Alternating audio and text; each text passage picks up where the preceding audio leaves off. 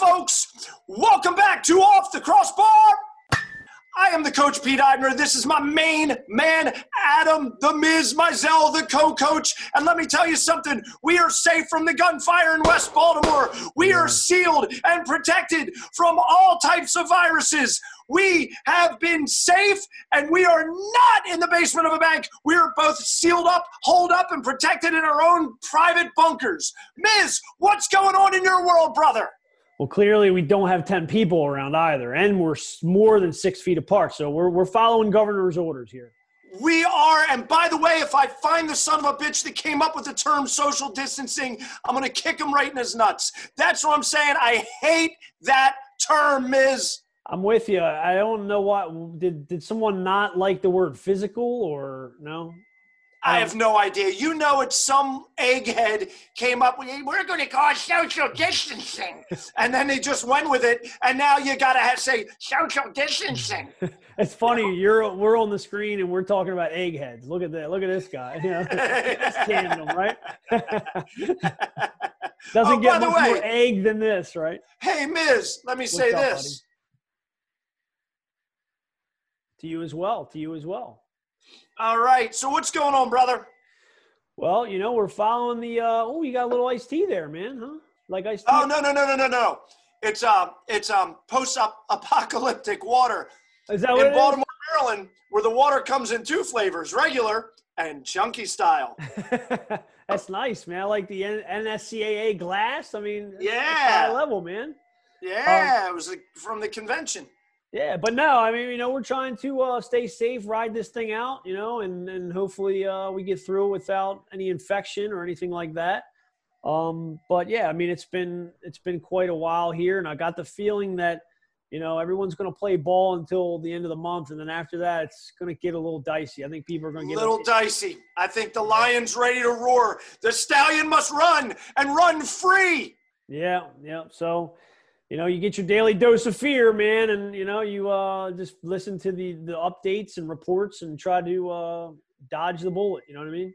Amen to that. Well, Miz, it is time for you to give me what I need, and well, I need to see what's inside that dome. I need to see what's coming up from the Maddox chiropractic mystery question of the day. So, by the way, Adam Maddox those of you who have not gone to see him yet, the best chiropractor in the business. I'm telling you, man, you can walk in there and he hooks you up. I, went to this one uh, chiropractor one time. They gave me like uh, the Lomi Lomi massage. You know what I'm talking about?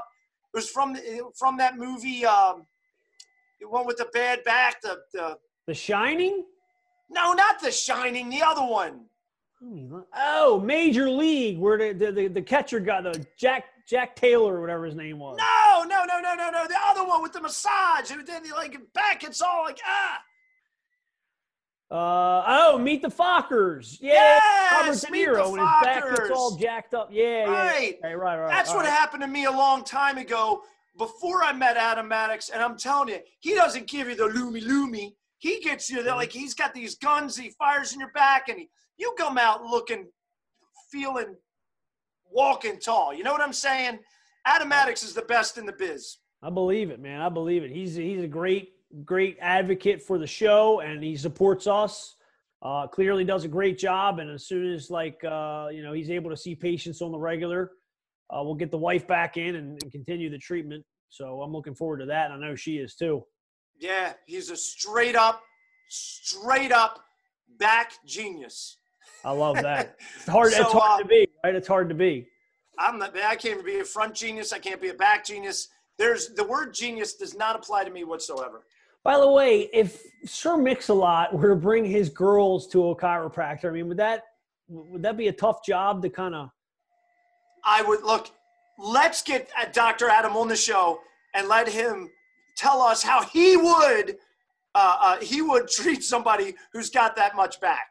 All right, all right. I I'd love to hear his treatment. I, I yeah, think me it'd be too. pretty cool. Yeah. i might even pay top dollar to watch his treatment. you got that right. So, what is in that dome today, Miz? What's going on? A little misery question of the week, right? So, um, you know, with all the older movies they keep playing and all, I'm getting my my fill, man, of one of the classics. I've seen it a couple times now over the last couple weeks. I just saw it the other night, and I was thinking a little bit. You know, it's Karate Kid One. You know, right?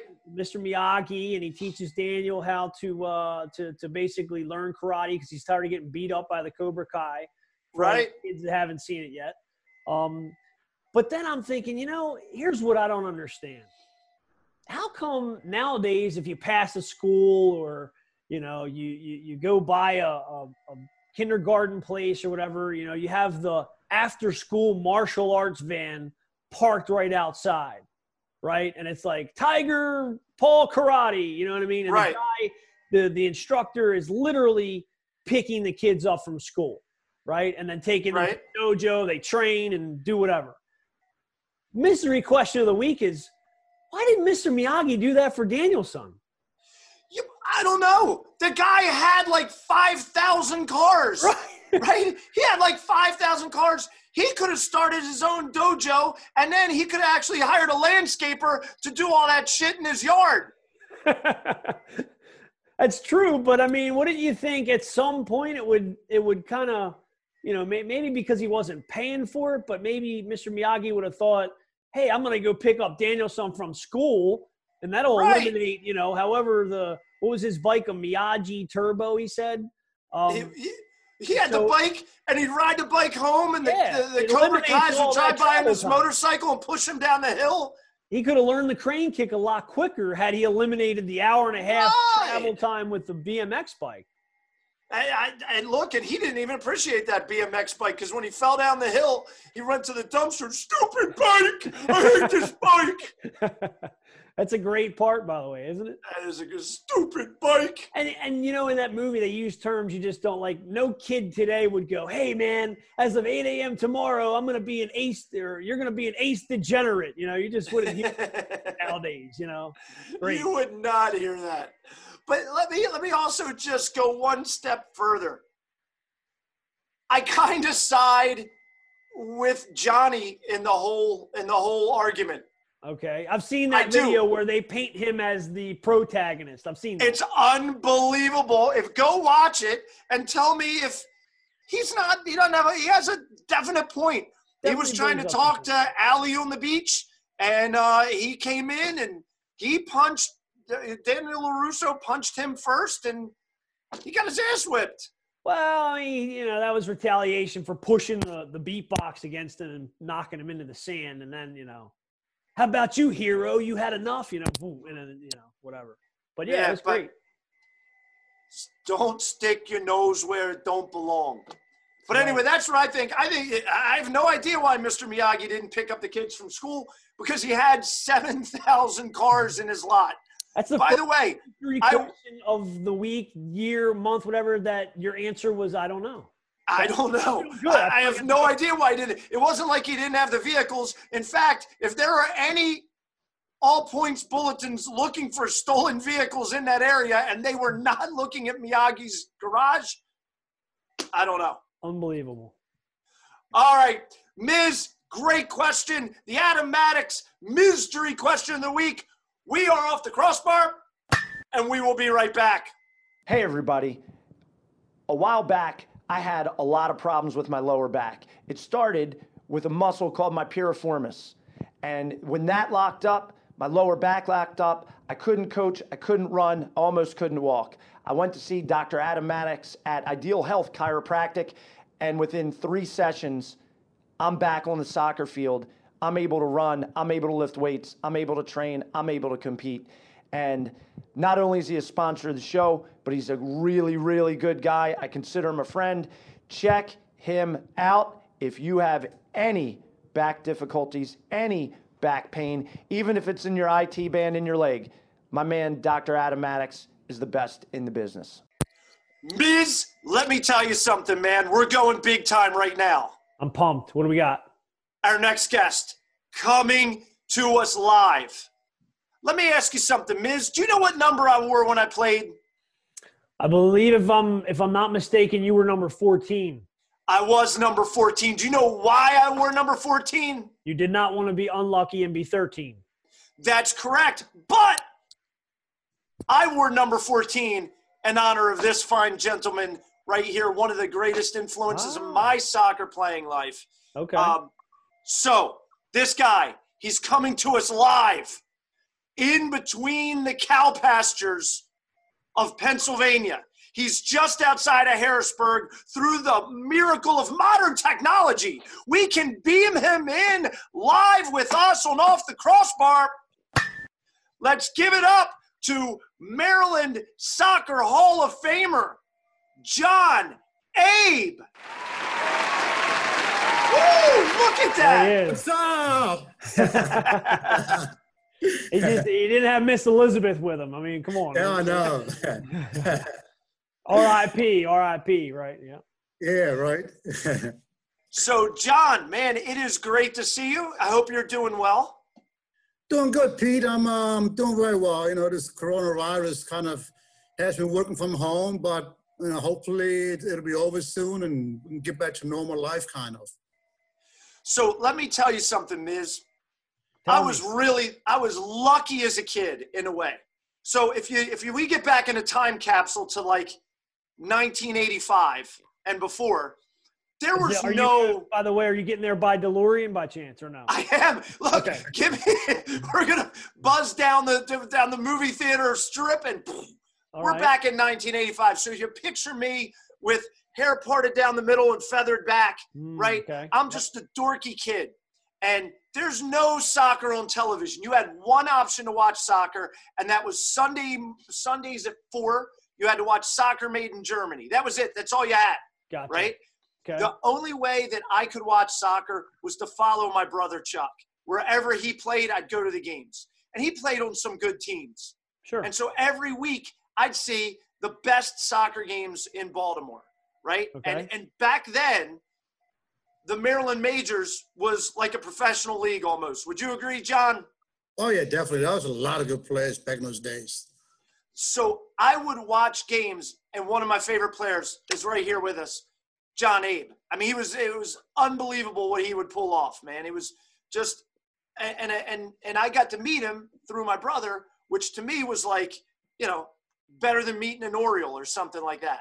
So Well, break Anyway. it down for us. Was he a forward, a winger? Because I, I don't know. I'm I'm just meeting him today, and I'm very excited. I love learning about you know former great players of the area. So this is this is very fun for me, um, and I'm super excited. So break it down for me. What kind of player was he? well, I'll tell you this. Best left foot I've ever seen. Mm, okay. accurate from anywhere on the left. Uh, he played outside. He could play in the middle. Crafty with the ball. Great vision. Ran his tail off. John, why don't you? I'm, I'm talking about you like you're not even here. Why don't you tell us a little bit about what you remember as a player and, and how you define yourself as a player? Uh, well, I grew up in Germany, so you know I moved to the U.S. when I was like 12, almost 13 years old, and pretty much learned the game back in Germany. I've always, you know, loved soccer. I grew up in the in the Franz Beckenbauer and Gerd Müller era when Germany was dominating, so was Bayern Munich. You know, so I moved to the U.S., moved to Baltimore, and actually I moved towards the Pimlico area, which was not a really good area back then, and not now either. So What a place to settle, baby. I know. And the thing is, when I first came, I didn't speak English. I spoke all German. So imagine me being like, you know, almost 13 years old and nobody played soccer and didn't speak English. And I'm like, okay, what do I do now here? So I just played by myself for a while. And then we stayed there for like one year. And then we moved to the Govans area and uh, got to uh, play over there. And I met this guy named Kevin Bacon, not the actor. This guy went to high school together. And his older brother, Sean Bacon, he played for, I think, the Dnipro or one of those club teams. And he saw me playing. He's like, who you play for? I go, nobody. And then pretty much he hooked me up with, uh, I think it was with, uh, what's it? It was might have been Maurice Boylan's team. Maurice was, was coaching, uh, I think, Northern United back then. And I started playing for Maurice for a year or two. Then I ended up hooking up with Caringi. Then the rest is pretty much history. right, right. And uh, so Maurice Boylan still coaching, John. Can you believe that? I know. I know. I cannot believe it. I know. He's Yeah. very active on the girls' side, and uh, man, the guy's just like like awesome dude. Yeah, he was he, he was very good. He, he used to he used to come pick me up because I didn't you know back then I wasn't driving, I had no car, and I was the only one in the Govans area that actually played soccer too. So he used to come down, I think from like Towson area or whatever, come down and pick me up off of York Road and take me to practice, and it was fun. Actually, Pete Patelis used to be on our team back in those days when he was 15, 16 years old.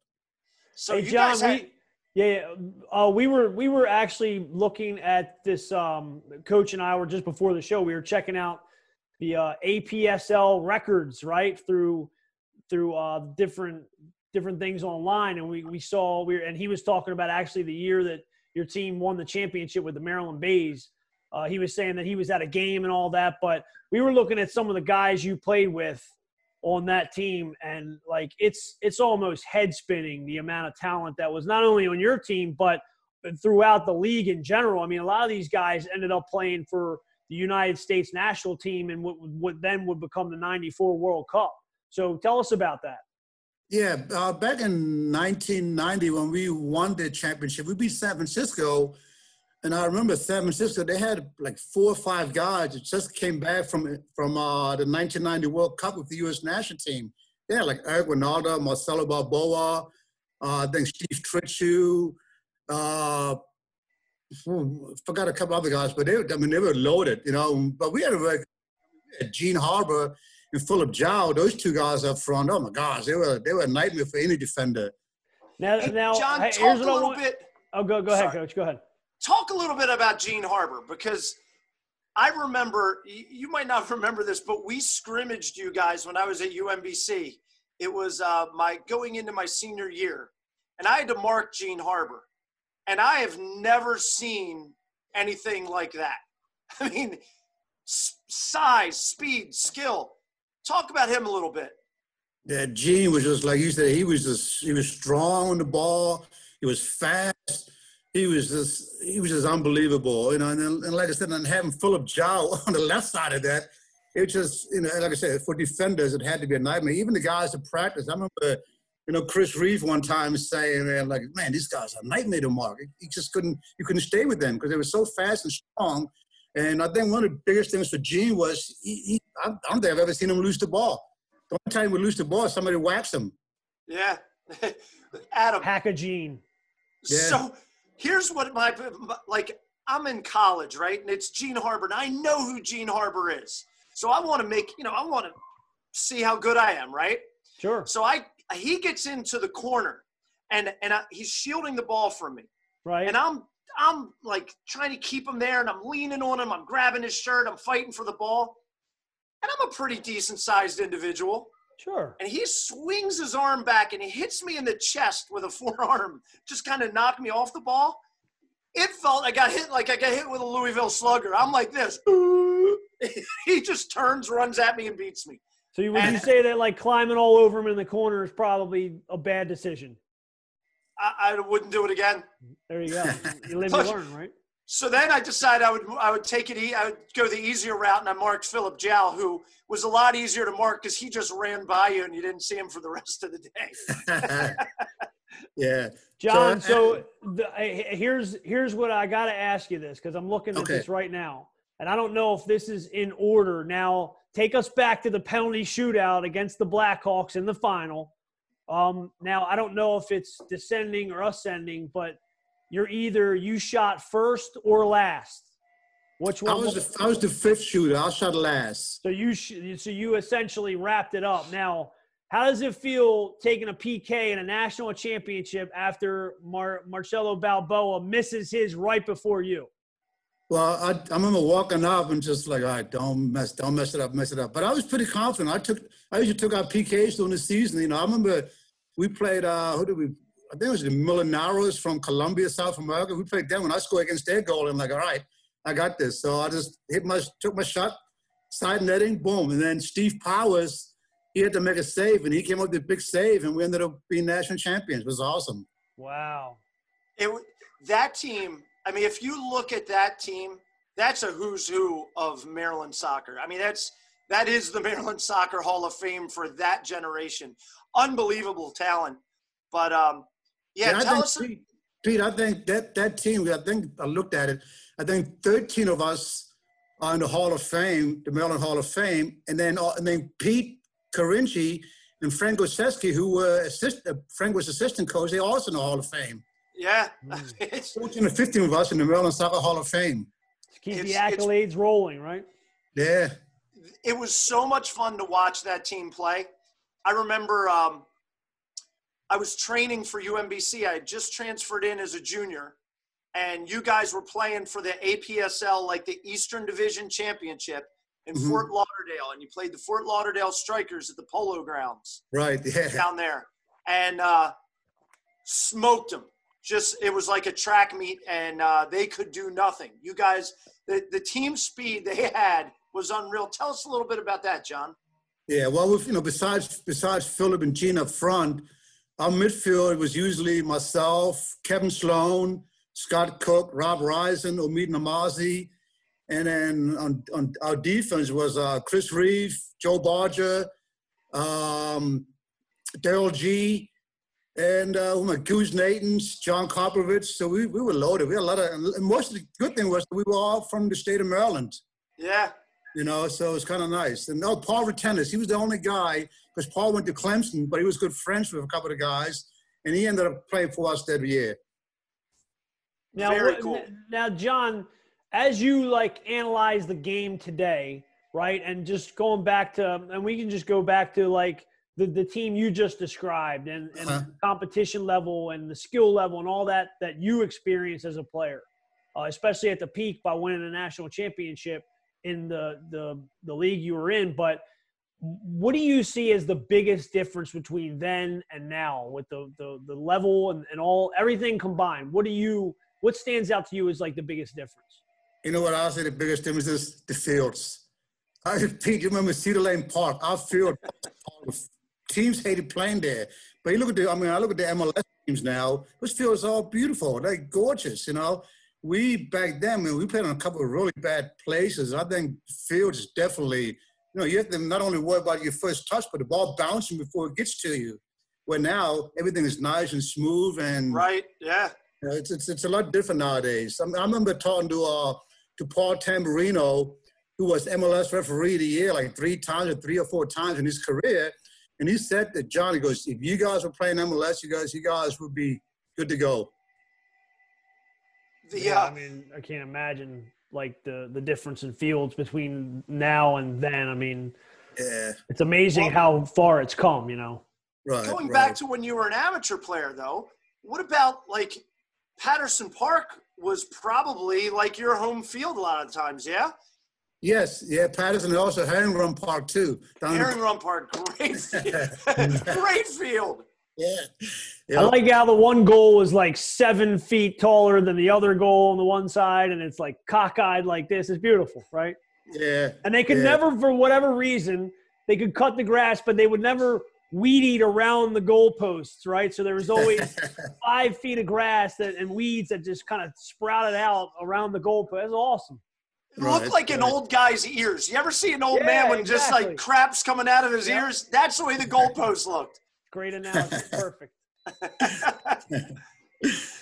yeah. So take us take us to you know you you were talking about when you were younger. You're 16. You're starting to play club. You start to get really a good feel for the local soccer scene, probably in in your late teens, right? Yeah, I think when I was probably like my my junior, junior, senior year of high school, because I made all Metro back then. I made all Metro first team, and I was and I was playing in the B conference. I'm like, I think I'm like the first player to ever make first team all Metro coming from the B conference, because you know the A conference had all the Catholic schools, Right. oh Northern High School, which is like what the heck. He's he is you might be the answer to a trivia question, John, because I don't I cannot think of one other Northern High School soccer player that made all Metro. Yeah, it, are, are there any others? I think I think Charlie Lahat might have done it back. He was there a little bit. Yeah, Before. Remember Charlie? Yeah. But uh, yeah, but again, like I said, but we they were in the A conference back then, but now we were in the B conference, and that's kind of like a. I always compared to like a Division two NCAA Division two player making first team All American Division one. Right, right. Heard of. I remember Mr. Koplovich was like, oh, "This guy's got to get on the first team." So yeah, it was, it was pretty cool. And then after you know after Northern, I went to Essex two years, and my freshman year I was uh, second team All American, and my sophomore year I was first team All American. Ended up getting drafted by the Blast. But you know, I told Adam earlier, I go, you know, back in those days, to play indoor soccer, man, you poof, it was really hard back in those days. There's so many good players in indoor soccer, Right. especially compared to nowadays. You know, Well, you know what's interesting, and we had Tim Wittman on the show maybe two, three months ago, and he was talking about how that MISL back then had, you know, all the guys that played in Eastern Bloc countries. Once that they, they started to come over here to, to get to to play, and you had guys from England finishing their careers here, and th- there was no MLS, so you had the best of America in there too. So tell us about that. Yeah, it was uh, like I said, it was really hard. I mean, uh, a lot of there's also a lot of the guys from the North American Soccer League folded. I think it folded like in '83 or whatever. Yeah, Guys shifted over and went indoors because I remember they had the NASL indoor league, and then they ended up merging with the MISL, and then you know. But I remember, you know, back in those days, I mean, the Civic Center. I used to go to Civic Center games. We had like 10, 12,000 people at the games It was yeah. back then.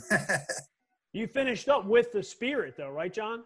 Yeah, my last year, yeah, I, you know, I played for Harrisburg most of my indoor my indoors, and then uh, uh, my last year I ended up playing for the Spirit, and then I was through some difficult times. My younger brother, who ended up passing away, uh, he uh, he was, you know, slowly like dying back then, so I had to play. I could have played a couple more years later, but I just I just couldn't. I had to stay with the family, and ended up bagging it, and then just went back to playing amateur ball in the in the Baltimore area.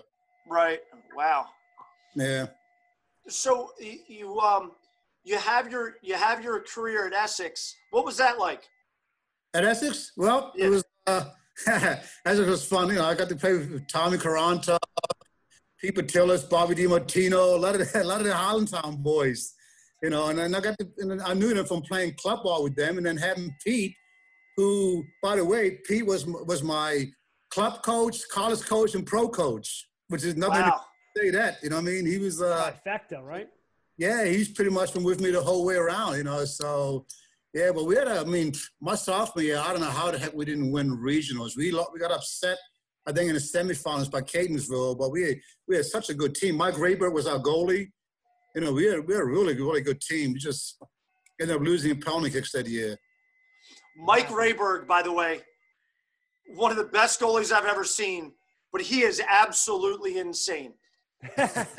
I think He is. who was talking about him? Was it Mickey? I think it was Mickey. Mickey Coachella, yeah, was talking about him. How he, that's the reason Mickey played goal is Mike Right, Rayborg. right, right, right. It- Mike Rayborg's the type of guy that before the game, he's like, you know, smoking cigarettes and you know, goofing off and you know, doing shots, and he comes in and plays unbelievable. It's he's like he's like a an anomaly. It's like a throwback to like a different generation where people just did not care. And Tell you what, Pete, he was he was actually the Manuel Neuer of the days back then. He was so good with his feet. He was a yeah, good player too. He was a very good field player. You know what he used to do? We would all be at uh, Herring Run, so- uh, Herring Run tennis courts. That's where we all played soccer, all the kids.